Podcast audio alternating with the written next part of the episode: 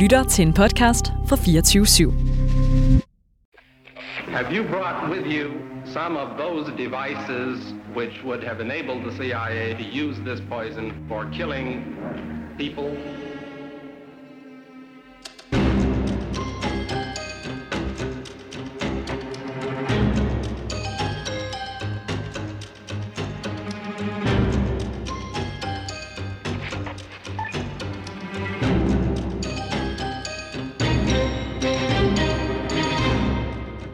På det her tidspunkt, der bliver der beordret ild, og nu skyder det svenske militær med et maskingevær ind i mængden af arbejdere. Du lytter til det hemmeligste af det hemmelige. Et program om den kolde krigs hemmeligheder. Mit navn er Anders Christiansen, og med i studiet er dokumentarist Christian Kirk Muff. Barbro-gruppe medlemmet, der bliver interviewet i 71, siger, at de afleverer resultaterne af mange af deres overvågninger til SEPO, som de har fast forbindelse med. Alt det her benægter Holmer. Det passer ikke. Det skal vi lige sige. Det ved vi jo nu, at det gør. Det specielle ved det er, han gør ikke noget ved det, og han glemmer det igen. Og 15 år senere, når der kommer rapporter om overvågning af Olof Palme inden mor, så har han fuldstændig glemt, at der løb en gruppe rundt, som han blev konfronteret med 15 år tidligere. Vi skal til at tage hul på en, en ny strækning i verdens største historie. Jeg kan sådan set sige, at verdens største historie har beskrevet øvelsen Gustav på Gotland.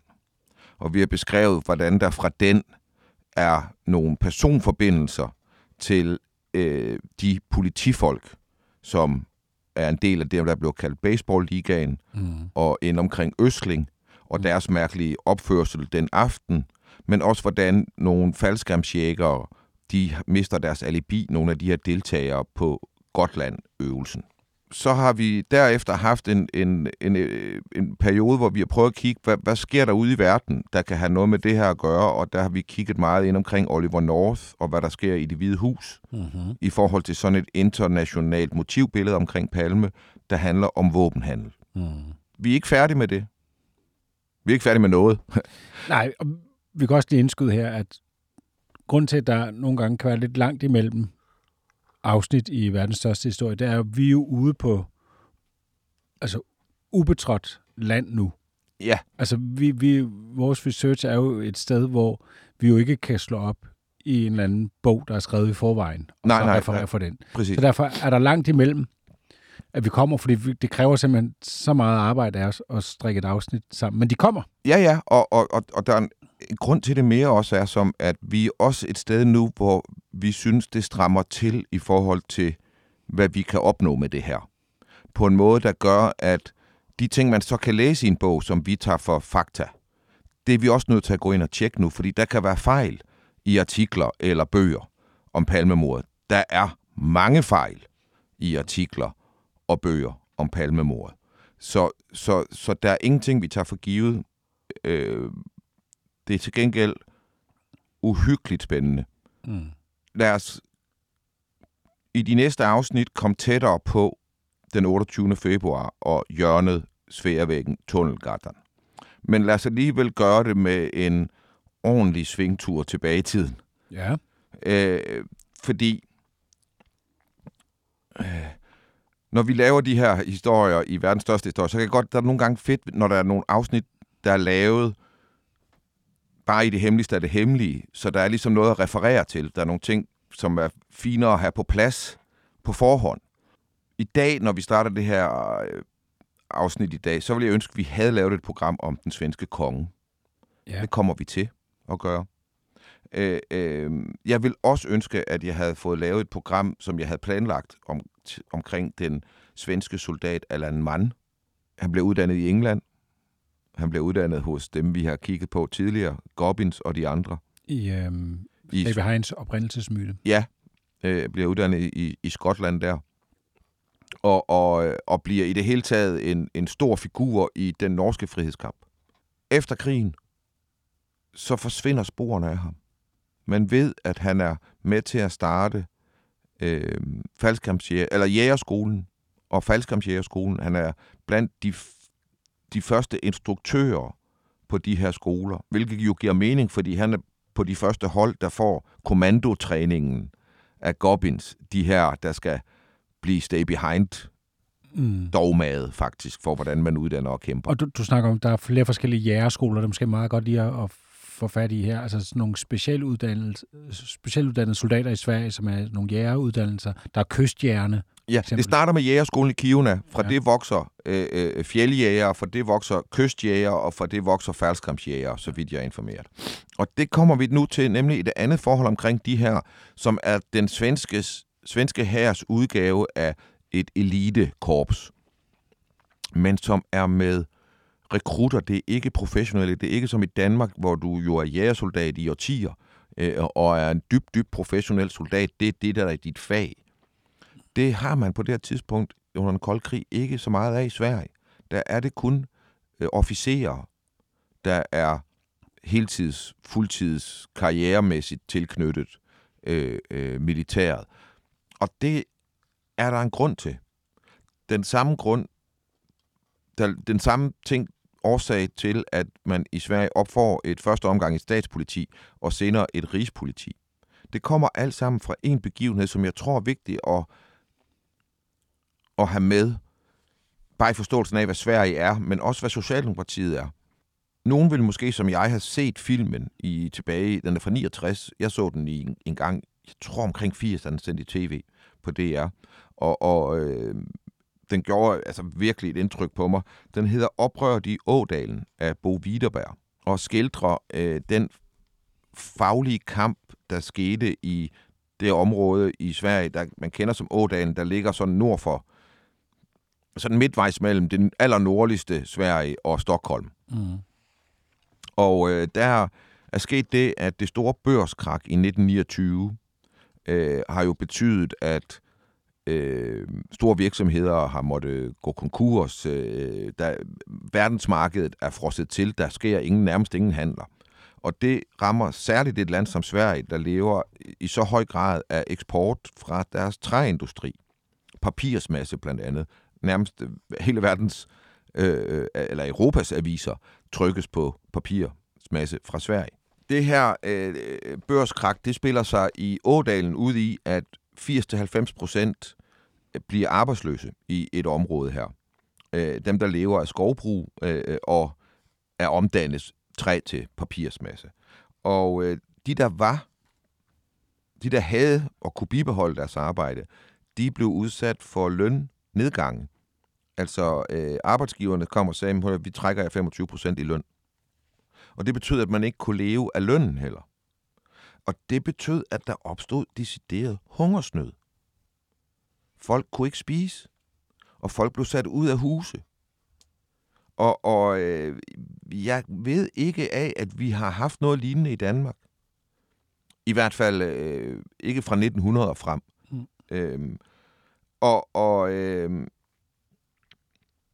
det betyder, at der opstår nogle strækker øh, på de fabrikker, der stadig er åbne hvor der stadigvæk er en lille skare, der er ansat, men som nu skal have lønnedgang. De, de begynder at strække, og øh, svaret fra Rederiforeningen, fordi det, der, det er dem, der mangler laster. Det rammer også dem. En ting er dem, der ejer skovene og, og, mm. og, og træfabrikkerne, øh, men Rederiforeningen, de hyrer strækkebrydere. Fordi noget af det, det handler om, det er at laste de her skibe. Og øh, de kommer ind fra Sverige, eller ind fra Stockholm.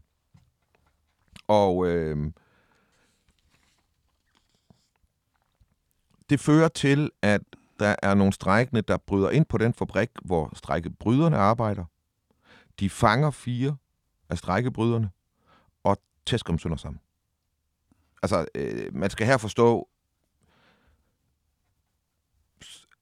stemningen, der kunne opstå, eller kan opstå, men det er lang tid siden, øh, men under faglige kampe, når der er mm. strækkebrydere øh, involveret, øh, det, det, det kan blive rigtig barsk. Jeg kan huske fra min opvækst, hvordan der i Danmark var en kaptajn, der blev tvunget til at gå planken ud på en dansk færge, fordi der var en faglig opgør med Sømandsforbundet. Og så tog de simpelthen bare, altså med vold, tog de magten på færgen, og så tvang de kaptajnen til fra, hvad der svarer, tredje etage, vil jeg tro. Så blev han sendt ud på et, øh, en planke, og så skulle han bare gå, indtil han faldt. Ikke? Det foregik for, øh, for, på pressens øjne. Ikke? Øh, og det er jo...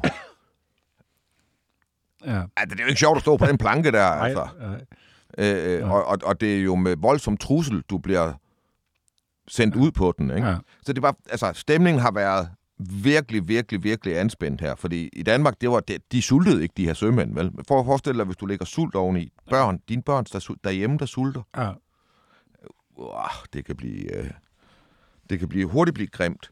Øh, de fire, der får tæsk, øh, øh, de bliver reddet af en kommunist, en kommunistisk leder, som ligesom stiller sig foran og redder dem, og får dem trukket væk hen til den by, eller i nærheden, hvor det hedder Lunde, hvor de ligesom holder til de her strækkebrydere. Øh, øh, da de kommer derhen, og de her strækkebrydere er i sikkerhed, så trækker de en pistol på ham, kommunisten, som har reddet dem, øh, og anholder ham. Laver en civil anholdelse på ham. Og så nægter de at rejse tilbage til Stockholm. Så det vil sige, at der sidder sådan en gruppe strækkebrydere øh, i den her by, der hedder Lunde. Og øh,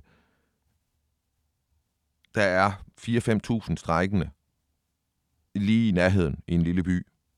Og, og stemningen er meget, meget, meget, meget, meget ophidset. Mm. Og i- Sverige er det på det her tidspunkt sådan, at politiet er kommunalt. Og det vil sige, at hver kommune, og der er mange kommuner, hver kommune har sit eget politi, og det politi må ikke forlade kommunen. I det øjeblik, en betjent forlader kommunen, så er han ikke længere politibetjent. Han har ingen beføjelser nogen steder.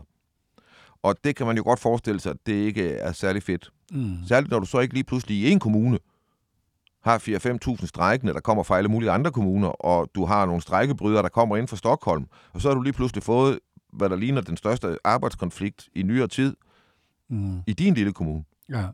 Politiet havde ikke en chance. Altså, de kunne intet stille op i det her. Så det eneste, de kunne gøre på det her tidspunkt, det var at kalde efter militær. Fordi der var ikke noget politi nogen steder. Altså, de måtte ikke engang ringe til nabokommunen, mm. fordi de betjente ville bryde loven, hvis de trådte ind. Så der ankommer 60 soldater, infanteri og 25 ridende soldater med maskingevær. Allerede da de ankommer til Ådalen, er det her anspændt. Togstationen, de ankommer til, er omringet af demonstranter. Og øh, øh, der udstår, øh, opstår optøjer, der bliver kastet sten mod soldaterne. Soldaterne skyder i luften. Flere soldater såres af sten. Altså, en sten kastet i vrede. Ja. Det har jeg ikke prøvet, men altså, det Ja, kan man jo det- forestille sig. ja, det er et våben. Ja, det er virkelig et våben. Ja. Øhm, fra stationen, der begiver militæret sig til det hotel, hvor strækkebryderne bor, for at beskytte dem. Og den næste dag, den 14. maj 1931, og den 14. maj, skal man bare sige, i den her Boviderberg Ådalen. Altså, jeg har aldrig næsten set en film med så mange, med så meget summen af søde insekter og fugle, der synger. Og så, det er det smukkeste forårsdag. Mm. Altså, og det, det smukkeste område. Der er folkemøde, hvor fagforeningerne forklarer verdens sammenhæng for medlemmerne. Og øh, det fører til et demonstrationsoptog, der drager mod Lunde, hvor strækkebryderne samt militæret opholder sig. Militæret ledes af kaptajn Niels Mesterton. Og da demonstranterne går frem mod militæret, der står ligesom foran, der hvor de bor, bryderne, øh, så, ja, nu varierer beskrivelserne. Ja. Det næste, der sker nu, er, er så, altså, det er panik og kaos. Øh, øh, så hvad der egentlig er op og ned, det er der flere versioner af. Der er jo flere sandheder her, og ting sker samtidigt. Mm. Og hvad der er det afgørende for hvad, det, det kan være svært at, at bagefter helt afgøre endegyldigt. Demonstranterne går frem mod soldaterne, og da de er 50 meter væk, så råber militæret og gør an, sådan klar til, du ved, de stiller sig op i truende positur, Mm. og de forreste stopper i, i det her optog. Men det er sådan et 15-20 mand bredt optog, som nu på grund af presset bagfra, så er det ikke sådan, at de forreste de bliver presset fremad, men, men optoget det faner ligesom ud. Ikke? Og det betyder, at Niels Mesterton her, der står med militæret og har ansvaret for at beskytte strækkebryderne, han tror, de er ved at blive omringet. Han tror, at det her det er en plan. Han beordrer skud mod jorden. Det lader til, at på det her tidspunkt, der er der en arbejder, der er kommet så tæt på nogle af soldaterne til hest, at en af de her faner, de her røde faner, bliver lagt hen over hovedet på en hest. Og, og heste kan ikke lide at få sådan en altså sådan noget lagt ind over hovedet meget pludselig af nogen, de ikke kender. Så den reagerer ved at kaste soldaten af. Og angiveligt skulle en lavere befalingsmand under Mesterton have reageret på det ved at skyde en arbejder i armen, som havde lagt an til at sparke til soldaten, der var faldet ned. På det her tidspunkt, der bliver der beordret ild, og nu skyder det svenske militær med et maskingevær ind i mængden af arbejdere. Fem bliver dræbt, fem bliver hårdt såret.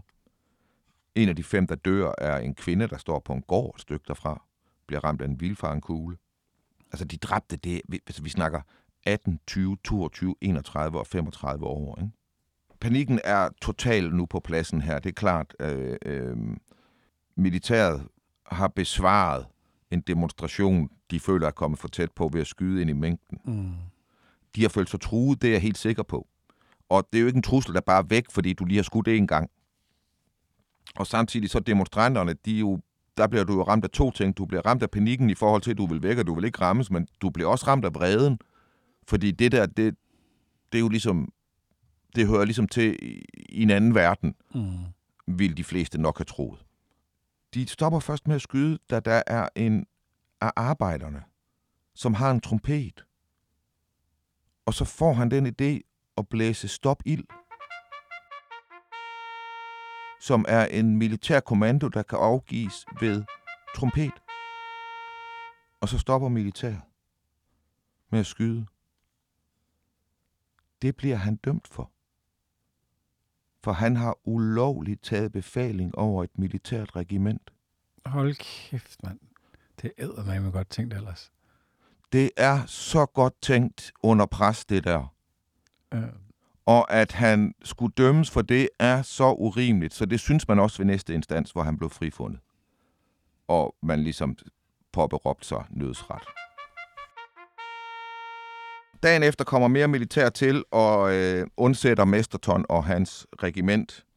Øh, øh, sagen her fører til et stort opgør, hvor Socialdemokratiet kommer til at tage afstand fra arbejdsgiverne og kommunisterne. Nå. Fordi det her, det er for Socialdemokratiet en meget svær situation. Det er meget enkelt, at arbejdsgiverne har opført sig forkert. Og det er meget enkelt, at militæret er blevet brugt forkert. Men det der med, hvordan arbejderne har opført sig, det er ikke så enkelt for Socialdemokratiet, fordi hele Socialdemokratiets raison d'être, deres grund til at eksistere, deres krav på, på faktisk at blive behandlet med stor værdighed i vores samfund, det er, at de har kunnet styre en arbejdsstyrke på en måde, der har gjort de nordiske lande, hvis vi dem vi sammenligner Sverige og Danmark lige, til noget af det mest disciplineret i forhold til arbejdsstyrken. Altså, vi, vi er virkelig dygtige arbejdere øh, i den her del af verden. Og det er vi blandt andet, fordi at vi har haft nogle i høj grad ledede, social, socialdemokratisk ledede fagforeninger, som har accepteret, at faglig kamp ikke foregår med vold. Og det var det, man skød kommunisterne i skoen. At faglig kamp kunne foregå med vold. mm. Og hvis Socialdemokratiet ikke kan styre arbejderne, så har de ingen eksistensberettigelse. Så det her var også en kamp for Socialdemokratiet i at stå rigtigt. Mm. Det, der blev svaret, det var, at alle soldater, der var med i Ådalen, var professionelle soldater. Også de menige.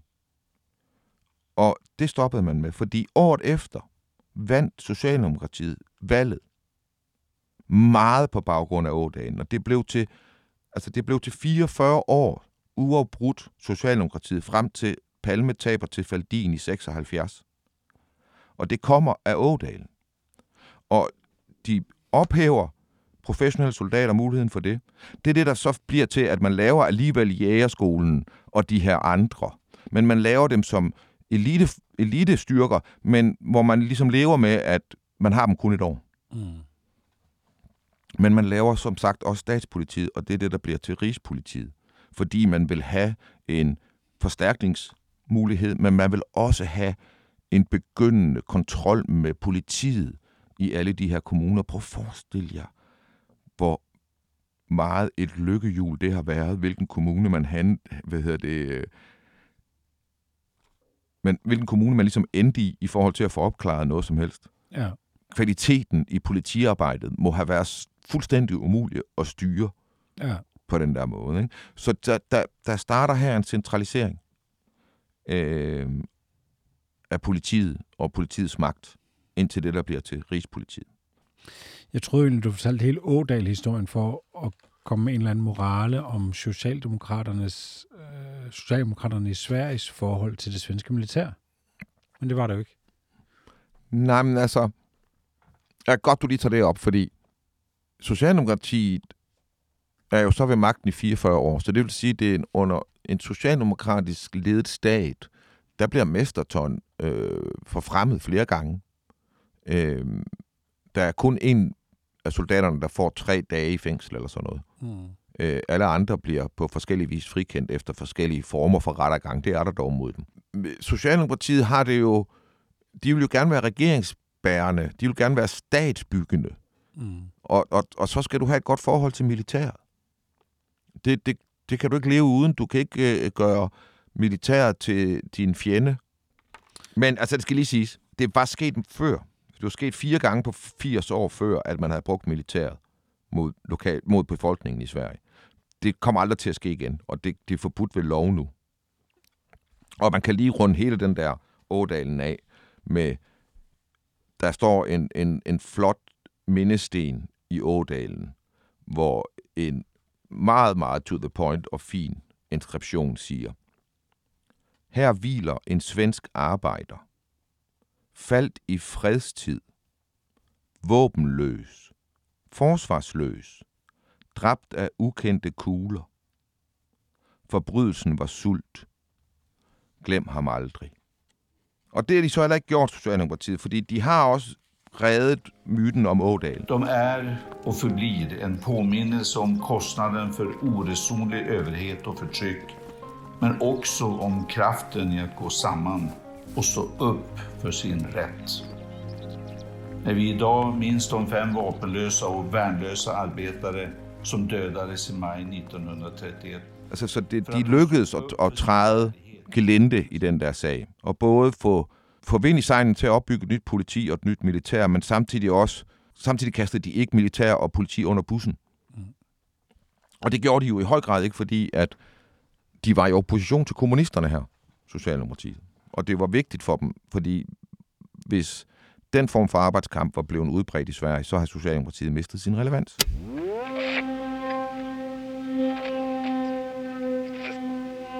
Og en figur, der tager rejsen, både fra jægerskolen og gennem Rigspolitiet, det er ham, det egentlig skal handle om i dag. det er Hans Holmer. Fordi hvis vi ligesom siger, at det vi har snakket om med Gustav og, og den måde øh, baseball-liga-betjentene omkring øh, Østling, de opfører sig. Hvis vi ligesom siger, at det er den ene side af en konspiration, Mm. det er ydersiden. Så for at forestille, hvis, hvis vi nu tog operahuset i Sydney, så er, det, så er det ydersiden. Det er mønstret, det vi har snakket om indtil videre. Mm. Nu skal vi prøve at kigge på mønstret indefra.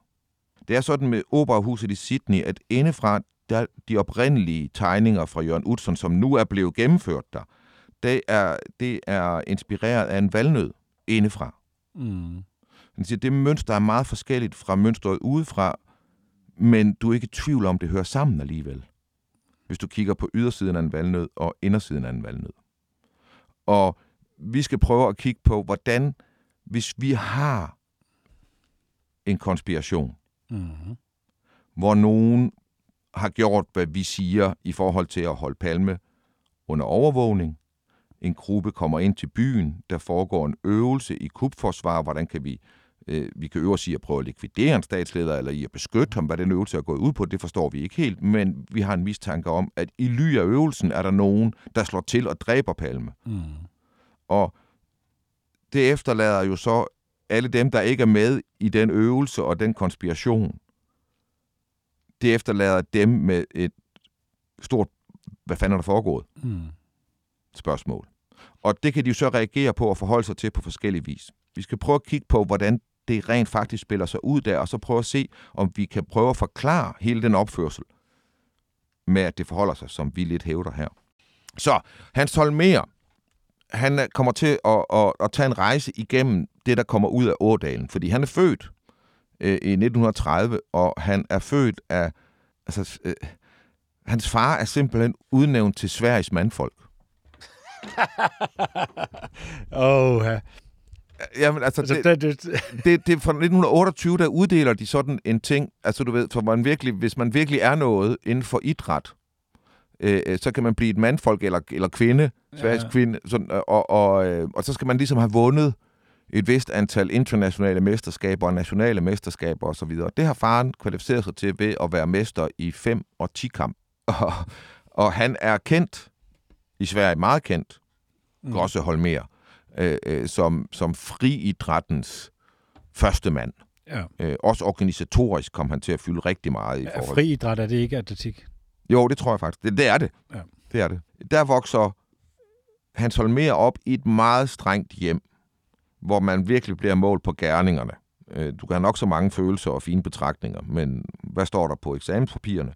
Mm. Øh, og hvad præsterer du? Og øh, det er storebroren, der ligesom bliver akademikeren, ser det ud til i første omgang, da Hans Holmer som må gå et år om i gymnasiet.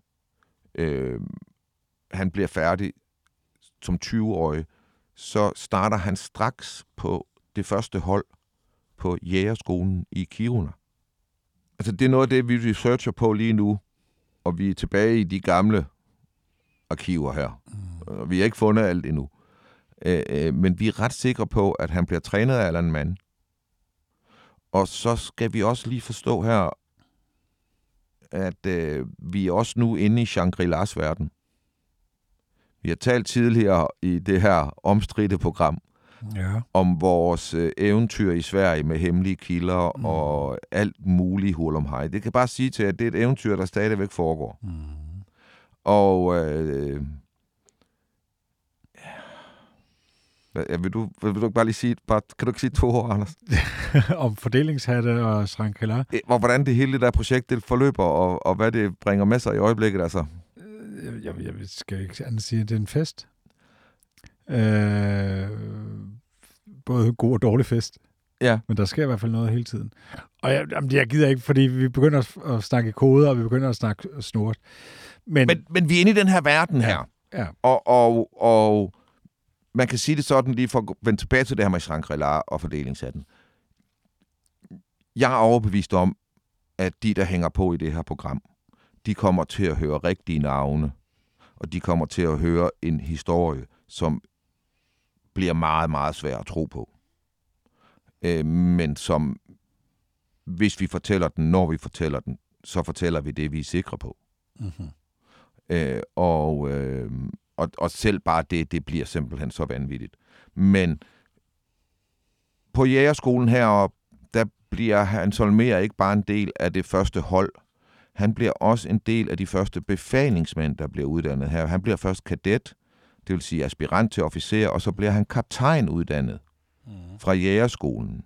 Og det skal man altså forstå signifikansen af i forhold til uh, stay behind-verdenen og, og, og hele den militære øh, øh, sådan covert operations, øh, moderne kamp frem for øh, old school øh, militærkamp. Øh, det her, det er specialsoldater. Mm. Og, og, og øh, når han bliver kaptajn her, Holmer, det betyder noget. Hvad det betyder, det kan vi ikke gennemskue endnu, men det, det, det er en, en stærk, stor uddannelse, han får, og han får den af dem, vi ved er grundlæggerne af Svensk Stay Behind operationelt. Mm. Altså helt operationelt. Nu snakker vi ikke sådan noget Colby og sådan noget. Vi snakker dem, der rent faktisk lavede det. Mm. Øh, og, og, øh, og det skal man have med her. Hans Holmer, det, og det er en anden ting, man skal forstå.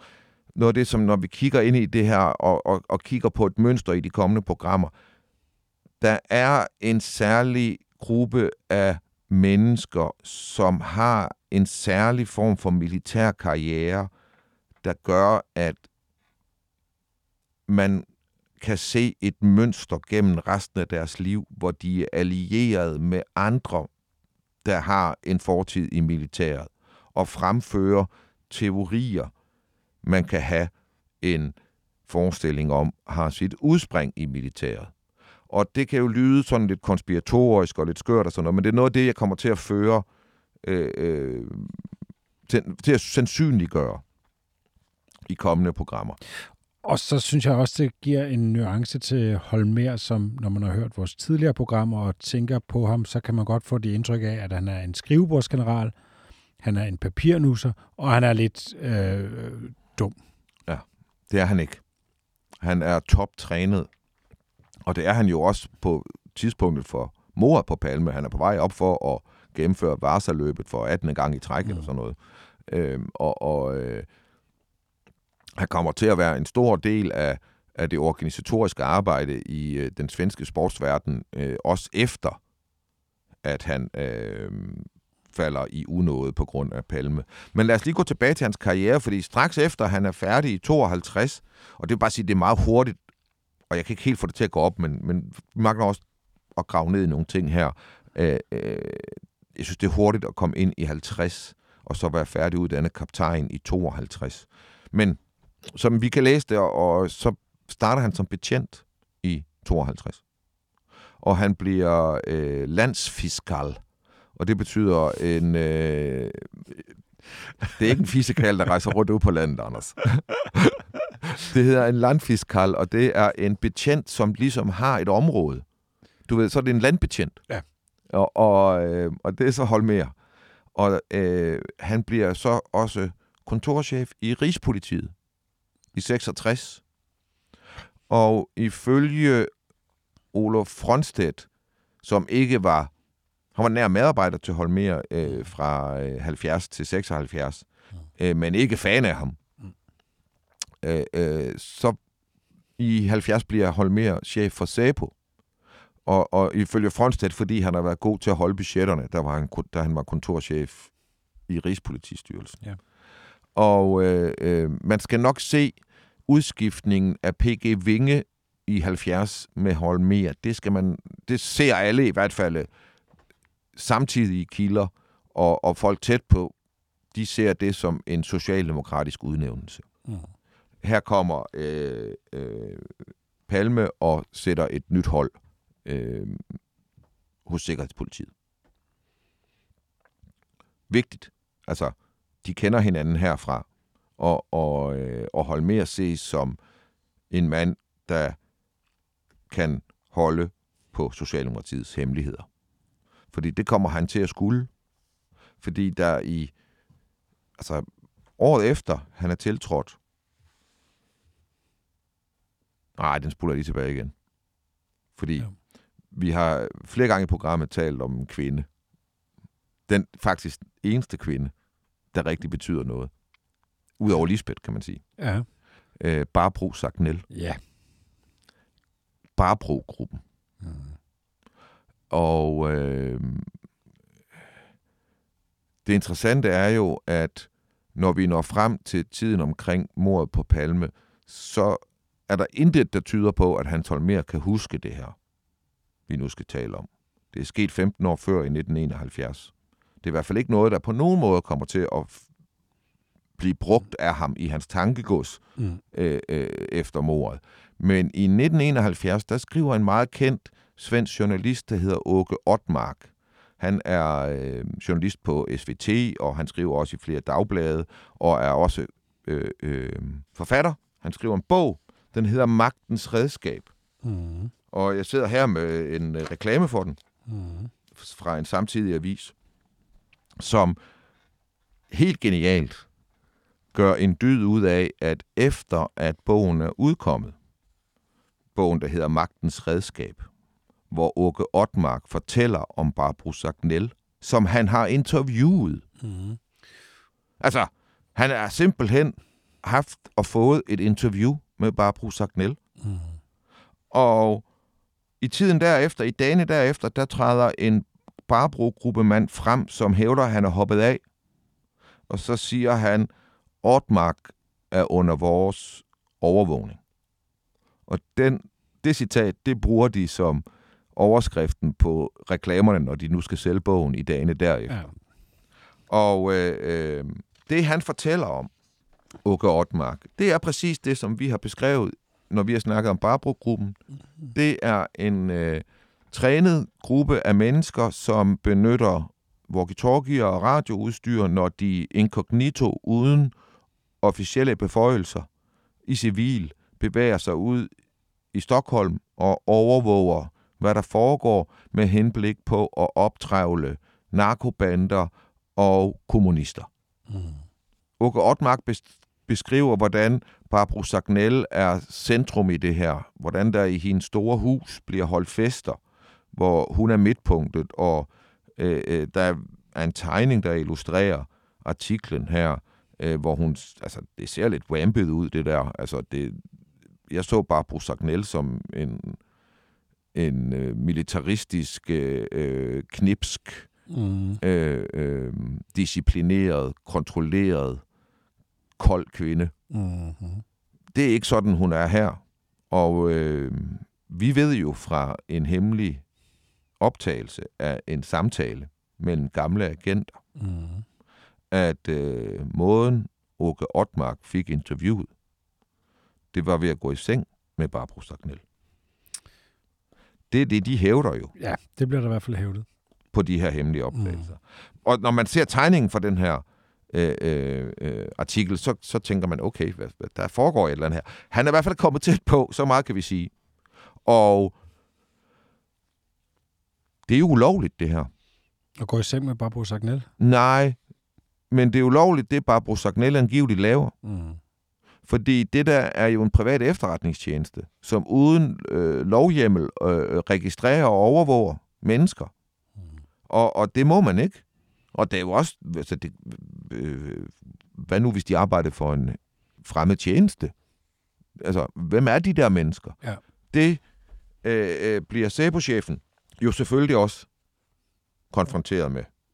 Blandt andet også, at Barbro-gruppemedlemmet, der bliver interviewet i Syddanske Bl- Dagbladet i 71, siger, at de afleverer resultaterne af mange af deres overvågninger til SEPO, som de har fast forbindelse med. Alt det her benægter Holmer. Det passer ikke. Det skal vi lige sige, det ved vi jo nu, at det gør. Vi har jo fundet ud af præcis, hvem det er, også hos SAPO, der modtager de her rapporter, og vi ved, hvordan det foregår. Så det skal vi bare lige... Det er jo noget af det, vi er helt nærmest unikt ved, og vi kommer tilbage til. Men det passer ikke, når han som mere. Altså, ham, der øh, nægter det. Ham, der fortæller, at det foregår, han beskriver præcist rigtigt, hvordan det foregår. Mm. Så når Holmer siger, tro ikke, at vi negligerer de opgifter, som fremkommet om den såkaldte gruppe Barbro. Vi tager mygget seriøst på påståendet, at nogen tydelig omfattende rørelse er i farten. Altså. Er det svensk eller dansk, det der? Det var svensk. Har det ikke så godt. Men, men, men øh, altså, det her, det er, øh, det er Ja. noget, Hans Holmer Ja, forholder sig til. Ja, hold mere i den her, da han bliver hørt i september 71, så siger han, at, at det er selvfølgelig noget, de tager til efterretning, men han siger også samtidig, at der er ikke meget kød på de oplysninger, de har fået omkring Barbo-gruppen øh, fra Ottmarks bog. Ja. Og så siger han kort efter, at øh, øh, da der nogle uger efter bliver spurgt, hvordan går det med den undersøgelse, så siger han øh, til en anden avis, jamen øh, vi undersøger ikke noget. Det er ikke noget, vi har gang i overhovedet. Øh, øh, så det er ligesom forsvinder igen. Mm. Det specielle ved det er, at det sker jo altså i 71, og så har vi Olof Fronstedt, som jo egentlig var P.G. Vinges mand, men da Hans Holmer kommer til, så bliver han ved med at være kontraspionagechef. Han har ligesom det samme job, som Jørgen Bro havde i Danmark i den her periode. Og øh, øh, Olof Fronstedt beskriver jo så, hvordan i 74, at Barbro, eller to, mindre det er 74, der kommer Barbro ind på hans kontor, Mm. for at forklare ham, hvem hun er, mm. og hvad de laver, mm. og at hans folk ikke skal interessere sig for hende. Og hun bliver introduceret af en fra den militære efterretningstjeneste. Mm. Det er jo meget vigtigt. Det er der, forbindelsen er fra Grup Brabro. Det er ikke til SEPO primært. Der afleverer de nogle resultater. Men den organisatoriske tilhørsforhold for Grup Bra- Grup Brabro, det er militæret. Ja. Og Hans Holmer, han gør ikke noget ved det. Og han glemmer det igen. Og 15 år senere, når der kommer rapporter om overvågning af Olof Palme inden mordet, så har han fuldstændig glemt, at der løb en gruppe rundt, som han blev konfronteret med 15 år tidligere. Mm. Noget andet, der sker, der sker mange ting, mens Holmer er, er øh, SEPO-chef. Øh, øh, men det, vi lige kan nævne her, øh, det er i 75 opstår der i Jødeborg en skandale, der bliver kendt som øh, Sykos-spionen. Det handler, det er faktisk et knyt til vores besøg af Frank Jensen og snak om Blikkingadbanden og så videre, fordi det er en gruppe læger og sygeplejerske, der er tilknyttet øh, øh, sygehuse i Göteborg-området, som mistænkes for at være øh, i forbindelse med PFLP, palæstinensernes befrielsesorganisation på det her tidspunkt, en marxistisk gruppe, og som øh, øh, altså det er, det er øh, når man skal gengive, hvad der egentlig er foregået, ikke? skal jeg så gengive den løgn, der fremkom dengang, og som er kendt. Det, det, man kommer til at sige, det er, at den her gruppe, man mistænker, at de vil begå sabotage mod sygehusvæsenet i Stockholm, eller i Göteborg. Mm. Og det er der absolut intet, der tyder på, at de havde en plan om. Og det vil være den åndssvageste form for terror, den her gruppe kunne begå, fordi det ville være pis i deres egen seng. Mm. Og, og, og, og desforuden, hvilken terrorgruppe går decideret efter syge? Du vil gerne lave noget, der er opmærksom. Det, det, det giver ingen logik. Mm. Men det kan bruges til at forklare, hvorfor man ansatte en mand i sygehusvæsenet, som havde til opgave politisk overvåge de her læger og sygeplejersker. Infiltrere og overvåge, hvad de lavede. Og det, der var med ham her, det var, at det begynder at blive oprullet, fordi der er nogen i sygehusvæsenet, som tænker, hvad laver ham der manden? Og, og, og, og der er også nogen, der har spurgt en, det hedder Leif Andersson, som er en, en højtstående i sygehusvæsenet, om han vil være med i at prøve at registrere de her ting, og det har han sagt nej til. Og, og, og det vil sige, der er, det er ikke den mest vellykkede infiltration, man har lavet her. Der er for mange, der ved noget, og det fører til, at det kommer frem, at der er ansat en mand til at lave politisk overvågning. Og så hævder de, der er involveret i Göteborg, at det er efter aftale med SEPO, at det er en SEPO-operation, det her. Og det er Hans Holmer jo chef for. Mm-hmm. Men han får at vide af hans folk, at de har ikke noget med det at gøre. Det er ikke noget med SEPO at gøre. Så det er det, han siger til ministeren og siger offentligt. Men nu træder ham her, Leif Andersson fra Göteborg frem og siger, jo jo, han blev kontaktet. Og han havde helt klart indtryk af, at det var SEPO. Det siger han offentligt. Så nu har du balladen. Mm-hmm. Så nu træder Hans Holmer og hans ven, justitsministerens spindoktor, Ebbe Karlsson til. Og så rejser de til Göteborg.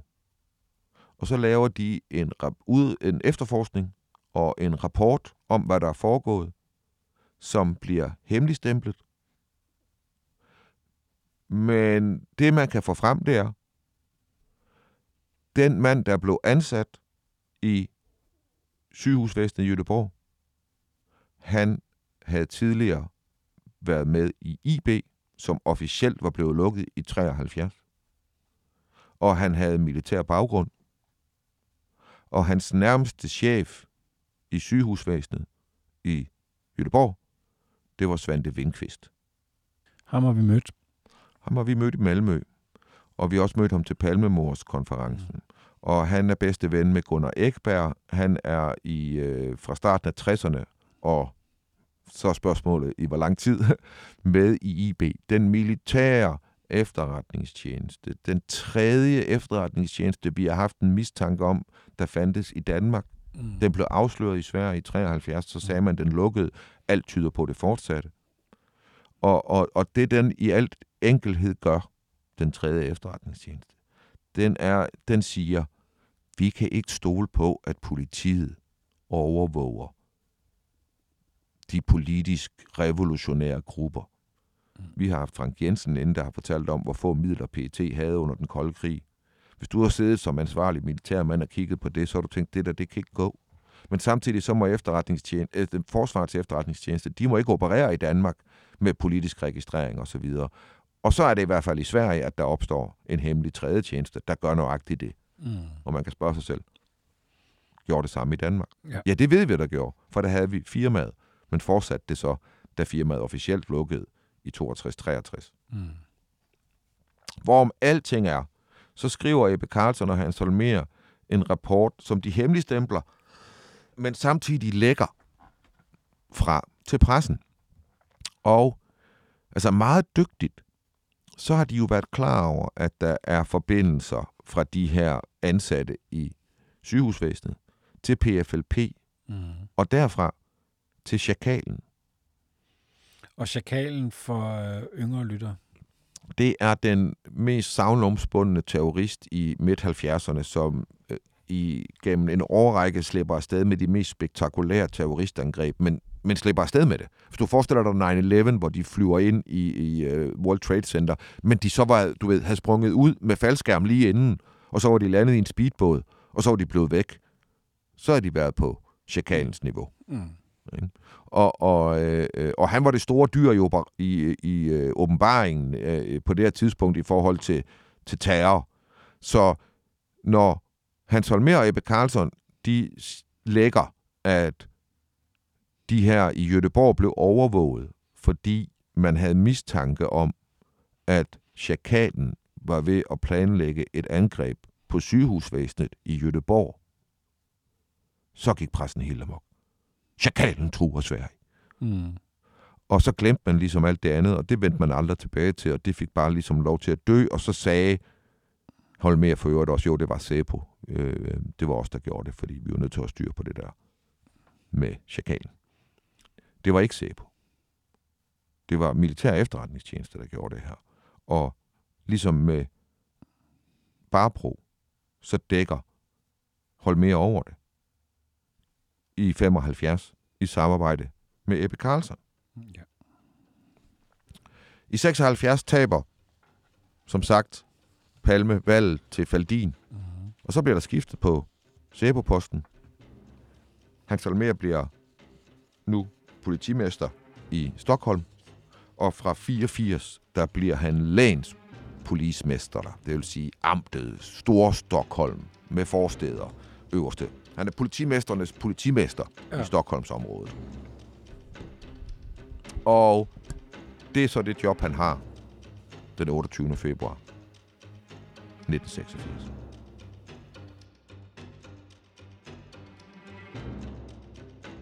Du har lyttet til det hemmeligste af det hemmelige. Mit navn er Anders Christiansen, og med i studiet var, som sædvanligt, Christian Kirk Muff. Tak fordi du lyttede med.